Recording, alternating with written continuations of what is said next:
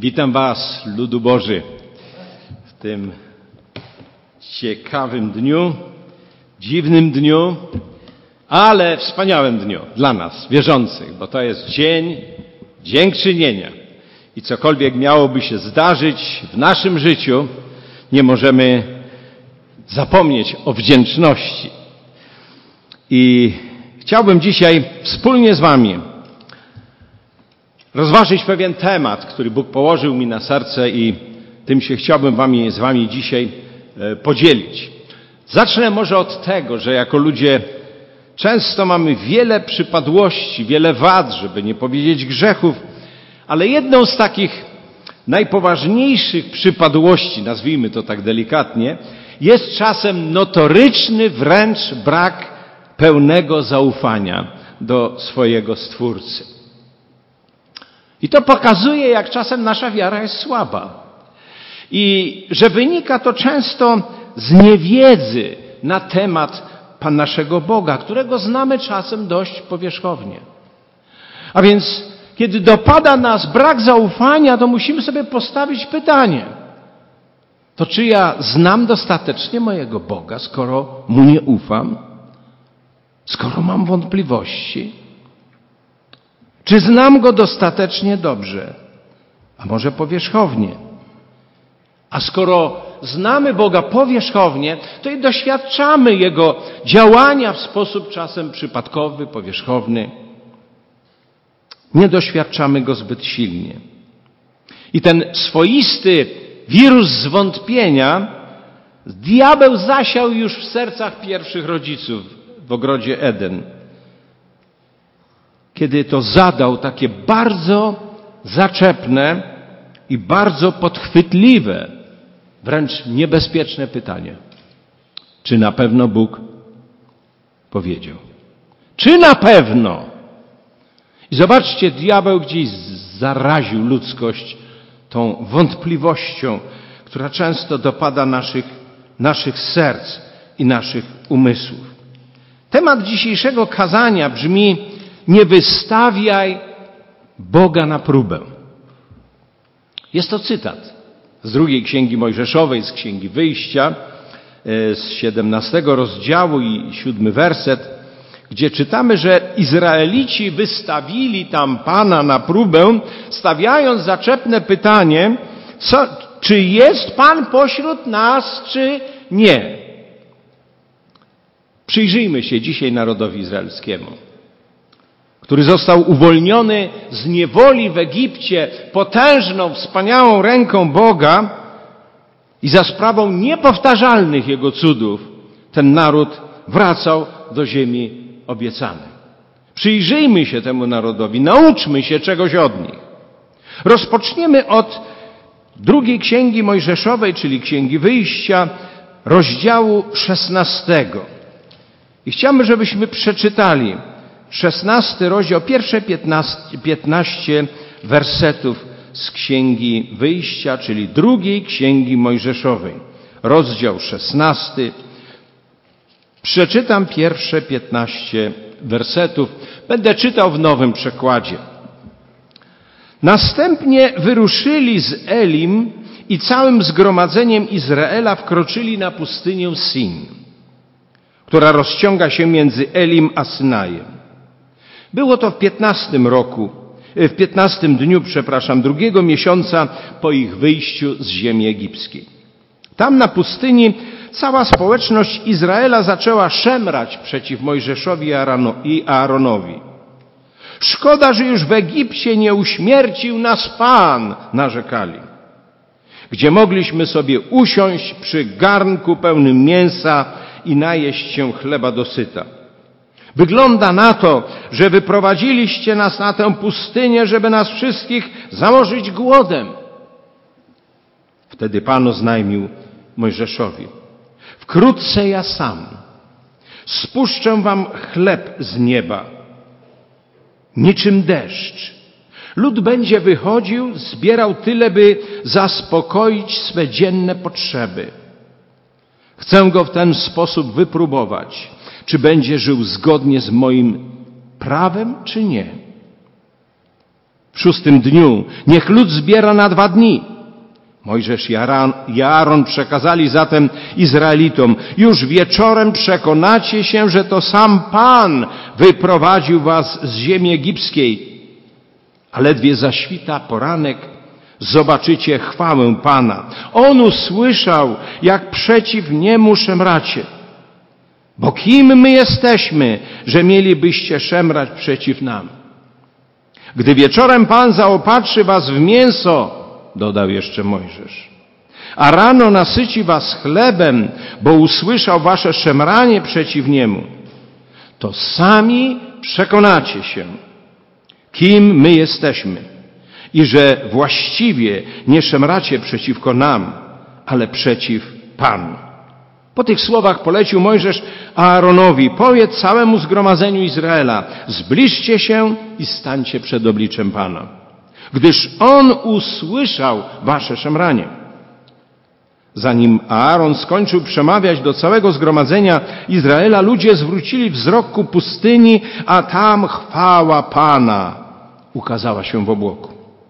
Pan przemówił do Mojżesza, usłyszałem szemranie synów Izrael, Izraela. Przekaż im. Pod wieczór będziecie jedli mięso, a rano nasycicie się chlebem i poznacie, że ja Pan jestem waszym Bogiem. Gdy nastał wieczór, przyleciały przepiórki.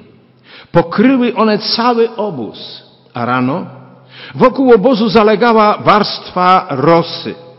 Lecz gdy rosa się podniosła, okazało się, że powierzchnię pustyni pokrywają drobne płatki, drobne niczym szron na ziemi. Kiedy Izraelici to zobaczyli, pytali jeden drugiego, co to jest? Bo tego nie znali. Wtedy Mojżesz wyjaśnił, to jest chleb, który Pan daje wam na pokarm. Byli już półtora miesiąca w drodze z Egiptu.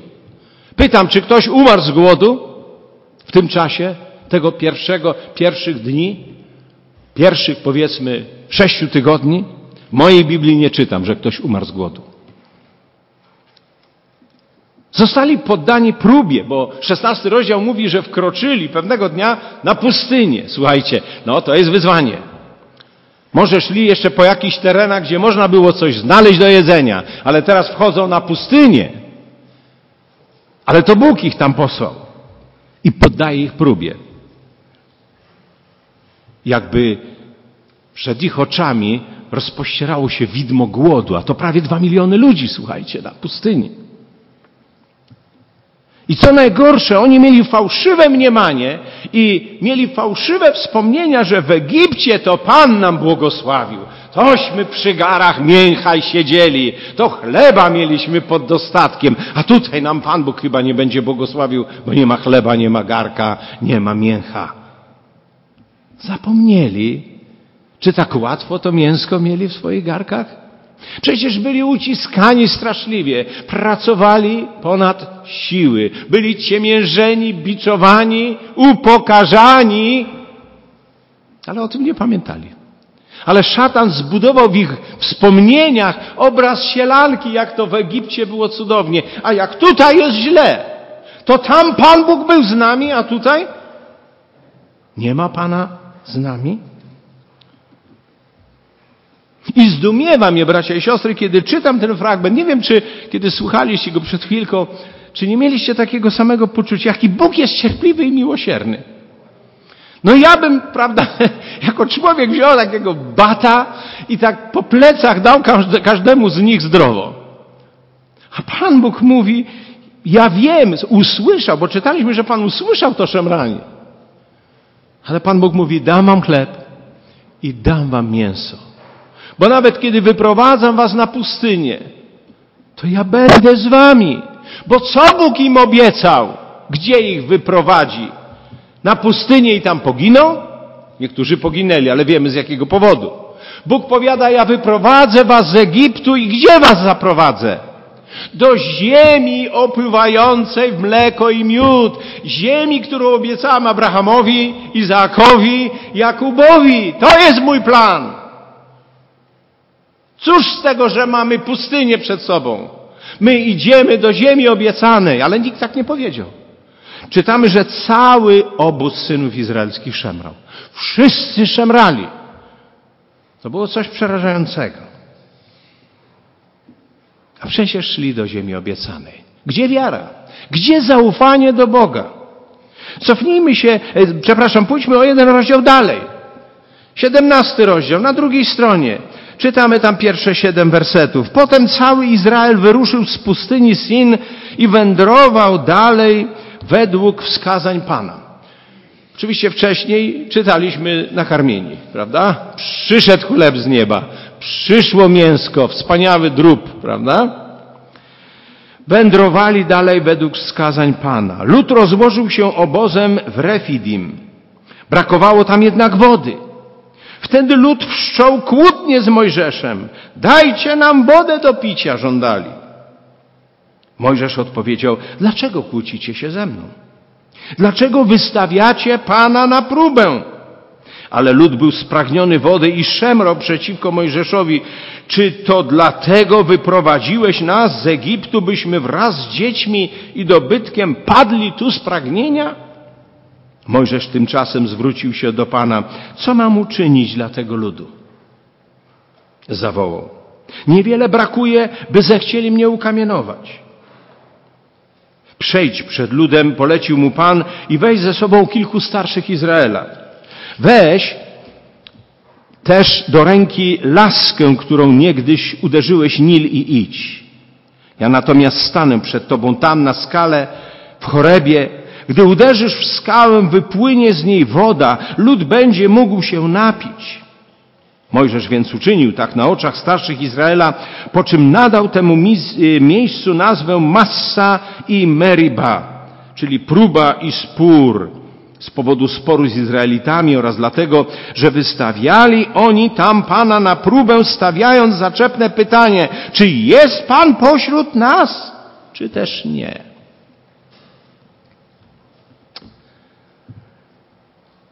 Czy ktoś umarł z pragnienia?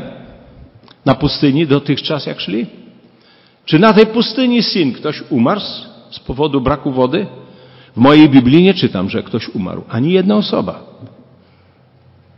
Już wcześniej ten naród miał problem z wodą. Ale czy Pan wtedy zapomniał o ich potrzebach? Już raz z wodą mieli przeżycie. Nie. Kiedy cofniemy się do 15 rozdziału tej samej księgi, wyjścia, czyli drugiej księgi Mojżeszowej, tam czytamy w 15 rozdziale od 23 do 25 wersetu takie oto, takie oto słowa. W końcu przybyli do Mara, lecz tam nie mogli pić wody, ponieważ była gorzka. Właśnie dlatego miejscu temu nadano nazwę Mara. Wówczas lud zaczął szemrać przeciw Mojżeszowi. Co będziemy pić? narzekali. Mojżesz udał się z tym do Pana, a Pan skierował jego uwagę na pewno drzewo. Gdy Mojżesz wrzucił je do wody, woda stała się słodka. Już był problem z wodą. Bóg zapomniał? Bóg był bezsilny? Bóg nie rozwiązał tego? Rozwiązał. Ponieważ Bóg wyprowadził swój lud, prowadząc go do ziemi ojców. Nie zapomniał o nich. I ta kolejna próba z brakiem wody i znowu, tak jak czytaliśmy teraz w 17 rozdziale, znowu brak zaufania, znowu zwątpienie w Bożą opatrzność, codzienną troskę o lud. Choć każdy dzień był cudem. Po każdego dnia rano otrzymywali mannę z nieba, słuchajcie, za którą nie musieli płacić. Otrzymywali mięso, którym mogli się nasycić. W nocy był słup ognia, który wskazywał im drogę i ogrzewał. W dzień był obłok, pod którym mogli się skryć, żeby mieli cień, bo na pustyni by poginęli. Słuchajcie, Bóg był obecny dzień i noc w cudowny sposób między nimi. Musimy sobie zdać tego sprawę. A ci ludzie mówią, jest Pan między nami czy nie. Słuchajcie, czy nie zdajemy sobie sprawy, jakie to było bluźniercze, jakie to było straszne. Przecież codziennie macie mannę. Codziennie macie mięso. Codziennie macie obłok. Bo gdzie cienia, cień znaleźć na pustyni dla dwóch milionów ludzi i macie wodę? Jak możecie mówić, czy jest wśród was Bóg? czy nie.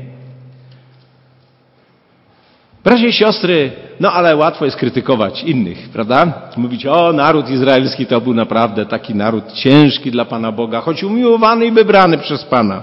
Ale czy my dzisiaj czasem nie zachowujemy się podobnie? Czy nie zapominamy czasem o tym, co Bóg nam dał, jak w sposób nam cudowny nas błogosławił przez całe lata? I czy czasem nie zadajemy sobie tego pytania, Gdzieś diabeł nie podsuwa nam takiej myśli. Jest w końcu ten Pan z nami, czy nie? To jest, czy nie jest? Jaka jest wasza odpowiedź, bracia i siostry? Jest, czy nie jest? Powiedzcie głośno, bo słyszą inni, oglądają inni. Jest, czy nie? Jest! To jest nasze przekonanie i nasza wiara. Dziś w święto dziękczynienia musimy, sobie, musimy sobie to uświadomić. Bez względu na to, jaka pustynia przed nami, co nas spotka. My wiemy, Księga Daniela nam odsłaniała wczoraj. My wiemy, dokąd zmierzamy. Bogu się nic pod kontroli nie, wy, nie wymknęło. Bóg nad tym wszystkim panuje. Nad Twoim życiem panuje, nad Twoim zdrowiem panuje, nad Twoim życiem i nad Twoją śmiercią panuje. Bądź spokojny. Nie zadawaj Bogu pytania, czy On jest, czy Go nie ma wśród nas. Ale moglibyśmy sobie zadać pytanie, dlaczego Pan Bóg wystawia czasem ludzi na próby, zsyłając takie przeciwności, trudności, nieoczekiwane okoliczności, z którymi się musimy zmierzyć pierwszy raz w swoim życiu. Mamy coś takiego właśnie w tych naszych czasach aktualnych, prawda? Dlaczego Bóg to czyni? Jeśli chodzi o naród izraelski, Pan Bóg dał piękną odpowiedź w piątej księdze Mojżeszowej, czyli w księdze powtórzonego prawa w rozdziale ósmym, ulubionym rozdziale mojej kochanej żony, bo pisała y, pracę licencjacką z egzegezy tego rozdziału. Piąta księga Mojżeszowa, piąty, y, ósmy rozdział. I tam przepiękna jest odpowiedź Pana Boga, który mówi, dlaczego swój naród przeprowadzał przez trudności. I wystawiał ich, ich wystawiał na próbę, choć to brzmi źle właściwie, bo nie wystawiał na próbę, ale doświadczał po prostu. Dlaczego to czynił? Ósmy rozdział od 2 do 6 czytamy tak. Zapamiętaj też całą drogę, którą Pan Twój Bóg prowadził Cię przez te 40 lat po pustyni. I teraz uważnie słuchajcie. Aby nauczyć Cię uległości, wypróbować Cię i poznać, co jest w Twoim sercu, czy będziesz przestrzegał Jego przykazań, czy nie.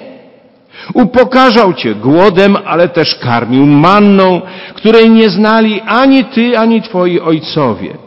Chciał Ci przez to dać poznać, że nie samym chlebem żyje człowiek, lecz wszystkim, co pochodzi z ust Pana. Przez te czterdzieści lat nie zużyła się na Tobie odzież, ani nie opuchła Twoja noga, Możesz więc być zupełnie pewny, że jak człowiek wychowuje swego syna, tak Pan Twój Bóg wychowuje Ciebie. Przestrzegaj zatem przykazań Pana, Twego Boga. Chodź Jego drogami i żyj wobec Niego w bojaźni Pana. Zatrzymajmy się chwilkę na tym fragmencikiem. Bóg powiada, dlaczego doświadczam was czasem. Dlaczego zsyłam trudności? O co mi chodzi? Żeby wam dokuczyć. Żeby być takim wrednym Bogiem, który ciągle tylko nam utrudnia życie. Nie! Bóg powiedział do swojego narodu, ja chcę was nauczyć uległości. To znaczy poddania mi. To znaczy pełnego zaufania do mnie. Ja chcę wypróbować i poznać, co jest w Twoim sercu. Kiedy przychodzą trudności, Bóg chce zobaczyć, co jest w Twoim sercu. Czy jest wiara, czy nie? Czy jest zaufanie, czy nie? Czy jest uległość mu i powiedzenie, Panie, niech się dzieje wola Twoja. Przecież tak się modlimy w modlitwie pańskiej. Tak w, niebie, jak i na ziemi. Co jest w Twoim sercu? Czy przestrzegasz moich przykazań, czy nie? Bo na tym polega wierność Bogu że się przestrzega Jego przykazań. Na tym polega miłość do Boga, że się przestrzega Jego przykazań, które dla kochającego Boga, dla nas, którzy kochamy Boga, nie są te przykazania uciążliwe i ponad nasze siły. Dalej Bóg powiada w tym trzecim wersecie, że, wersecie, abyś poznał, że nie samym chlebem człowiek żyje. Czasem te próby dotykają naszego tego doczesnego życia, że czasem brakuje, czasem kredyt nie możemy, kredytu nie możemy spłacić, czasem tracimy pracę. To naprawdę są trudne doświadczenia. Nikt nie bagatelizuje. Ale Bóg powiada, jak chce, żebyś poznał, że nie samym chlebem człowiek żyje, lecz także każdym słowem Pana.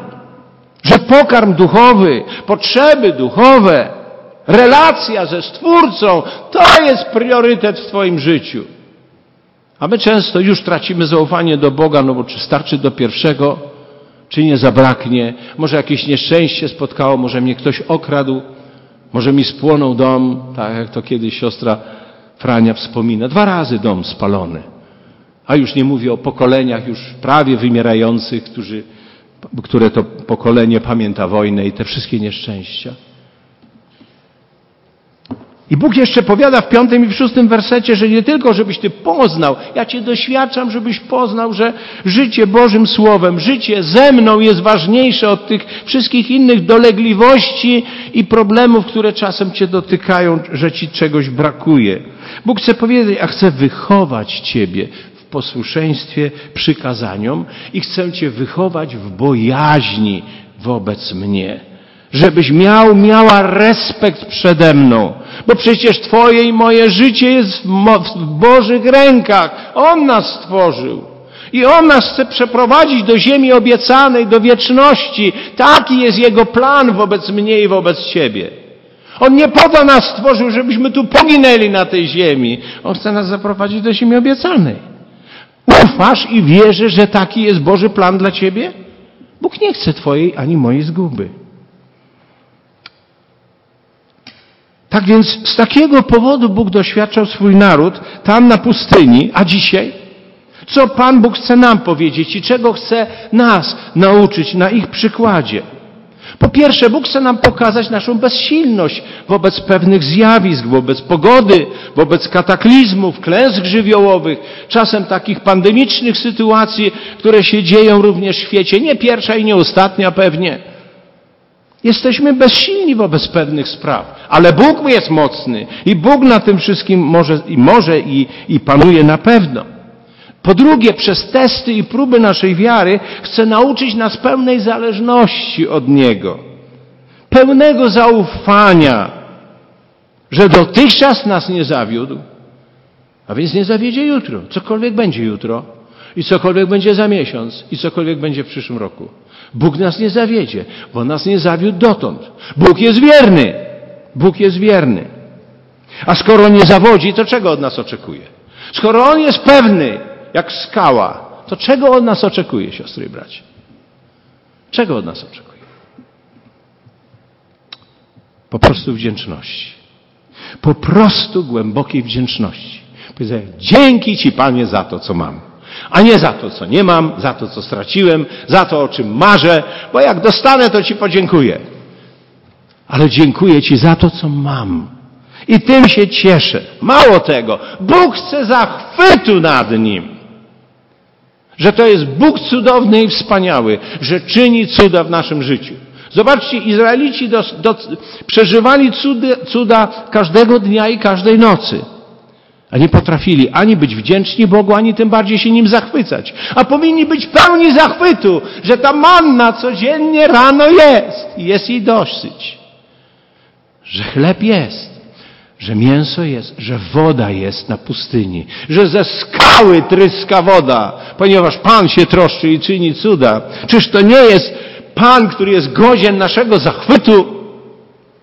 Tak jak ktoś zakochany w swojej żonie, Mijają lata, on patrzy na nią z zachwytem, bo kocha ją i tak samo naszego Boga mamy kochać zawsze. I czy jesteśmy 10 lat po, po, po ślubie, 50 lat, czy ile, a ile my jesteśmy po ślubie z naszym Panem, zawsze powinniśmy Go kochać, bo On zawsze jest wierny i nigdy nie zawodzi. Nigdy nie zapomina. I Bóg tego od nas oczekuje. Po to jest dzisiejsze święto. On chce, żebyśmy to codziennie czynili. No ale też ustanowione zostało takie święto dziękczynienia, żebyśmy w szczególny sposób powiedzieli dzięki Ci Panie. Naprawdę dzięki Ci za to, co doświadczam, a przede wszystkim za to, że mogę być z Tobą i żyć z Tobą. Ale wiecie, te próby, które Bóg chce użyć dla swojej chwały, chce wykorzystać również szatan. On jest chytrus.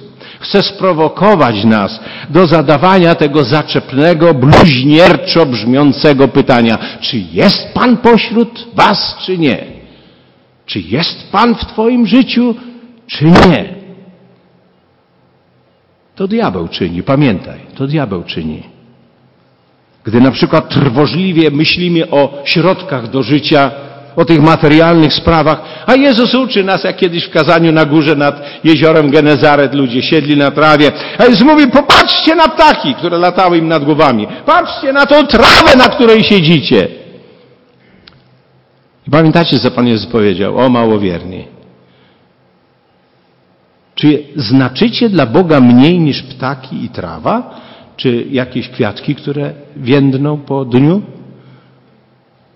Skoro Bóg się troszczy o ptaszki, o kwiaty, o trawę, to o was się nie zatroszczy i nie troszczy? Jakżeż możemy zadawać takie pytanie? Ludzie małej wiary. Czy nasz Ojciec w niebie kiedykolwiek nie był pośród nas? Czy kiedykolwiek się zdarzyło, że nie był? Jest wśród nas i jest w nas. Jakże może go zabraknąć? Przecież to On przez Ducha Świętego mieszka wręcz w nas. Jest w nas. I jest między nami, bo gdzie dwóch lub trzech, tak? Jakżeż możemy mówić, że Go nie ma? Kiedykolwiek nie było? Chyba, chyba, że sami wypchnęliśmy Go poza nawias swojego życia. To Jego nie było. Bo on się na siłę nie będzie wciskał do Twojego życia i brutalnie siłą nie będzie wkraczał w Twoją, w twoją rzeczywistość, jeżeli Ty go odepchniesz od siebie i powiesz, powiesz, nie potrzebuję Ciebie. Bóg ma też swoją godność. Pamiętaj o tym. Dlatego dzisiaj w tym wspaniałym święcie, choć może tak nietypowo obchodzonym, bo pamiętam zawsze tą kaplicę przepełnioną ludźmi, tę wspaniałą dekorację, która tutaj na stole kiedyś za w 70 latach, kiedy byłem studentem, pamiętam brat Głodek przygotowywał taki potężny bochen chleba. I pamiętam, że kiedy było święto dziękczynienia, były jeszcze wtedy nabożeństwa wieczorne o 18, to zapraszał pastor, żeby przyjść na 18. My studenci szczególnie, zawsze głodni, byliśmy bardzo wtedy regularnie na tych nabożeństwach popołudniowych. Wiecie dlaczego? Bo wtedy brat Głodek brał potężny nóż, kroił ten potężny bochen chleba, każdemu z nas dawał kawał takiego chleba i mogliśmy zjeść te cudowne gruszki, jabłka, winogrona. To był wspaniały czas. Dzisiaj troszkę inaczej, ale nie zmienia się sens, istota tego, co przeżywamy. Tak jak kiedyś, tak teraz. My, ludzie wiary, mamy wyznać naszą wiarę, mówiąc, nasz Bóg zawsze był z nami, jest teraz i będzie nadal. To jest nasze wyznanie wiary, tak? Czy nie? Na czym opieramy to wyznanie wiary? Otóż pierwsza księga Mojżeszowa 8:22 księga rodzaju mówi: dopóki trwać będzie ziemia, siew oraz żniwo, chłód i gorąco, lato i zima, dzień i noc nie ustaną. Nie ustaną. To już Bóg obiecał na początku. A Pan Jezus odchodząc z tej ziemi w ostatnim wersecie Ewangelii Mateusza co powiedział? Oto ja jestem z wami po wszystkie dni aż do krańca wieku, aż do kresu wieku, aż do końca świata będę z wami, mówi Jezus.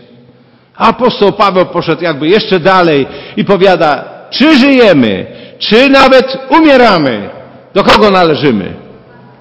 Zawsze do Pana, bo On jest zawsze z nami. Był z nami, jest z nami i zawsze będzie, będzie z nami. Bracia i siostry, wnioski które powinniśmy sobie wyciągnąć z tego przypomnienia ze Starego Testamentu. Pan Bóg jest Bogiem wiernym i Bogiem wypróbowanym przez dziesiątki pokoleń, bracia i siostry. Zawsze ten sam i taki sam. Jahwe. Jestem, który jestem, który się nigdy nie zmieniam. Bóg jest zawsze wśród swoich dzieci i niezmiennie o nich pamięta. To jest nasza wiara wypływająca ze Słowa Bożego i z naszego doświadczenia. Taki sam będzie również jutro, cokolwiek się wydarzy. Pan będzie z nami. I od ludzi wiary, takich właśnie ludzi, Bóg Ojciec oczekuje wdzięczności, czci i zachwytu nad Jego dobrocią i Jego wiernością. Nie tylko w święto dziękczynień, ale każdego dnia.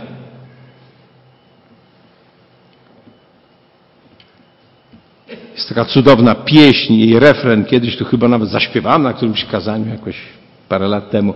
Wielka jest wierność Twa. Wielka jest wierność Twa. Wciąż na mnie spływa Twych łask czysty zdrój. Wszystkie potrzeby Twa dłoń zaspokaja. Wielka jest wierność Twa, o Boże nasz. Pieśń churalna, przepiękna, nie wiem czy jest w głosie wiary, przepiękny. To napisał ktoś, kto właśnie tę prawdę zrozumiał i nigdy nie zadawał pytania, czy jest Pan pośród nas, czy Go nie ma. Nie wystawiaj Pana Boga na próbę, siostro bracie. Nie wystawiaj Pana Boga na próbę. Kochaj Go i zachwycaj się Jego dobrocią i tym, że pamięta o Tobie. Pamiętał wczoraj, pamięta dziś i będzie pamiętał jutro. Amen.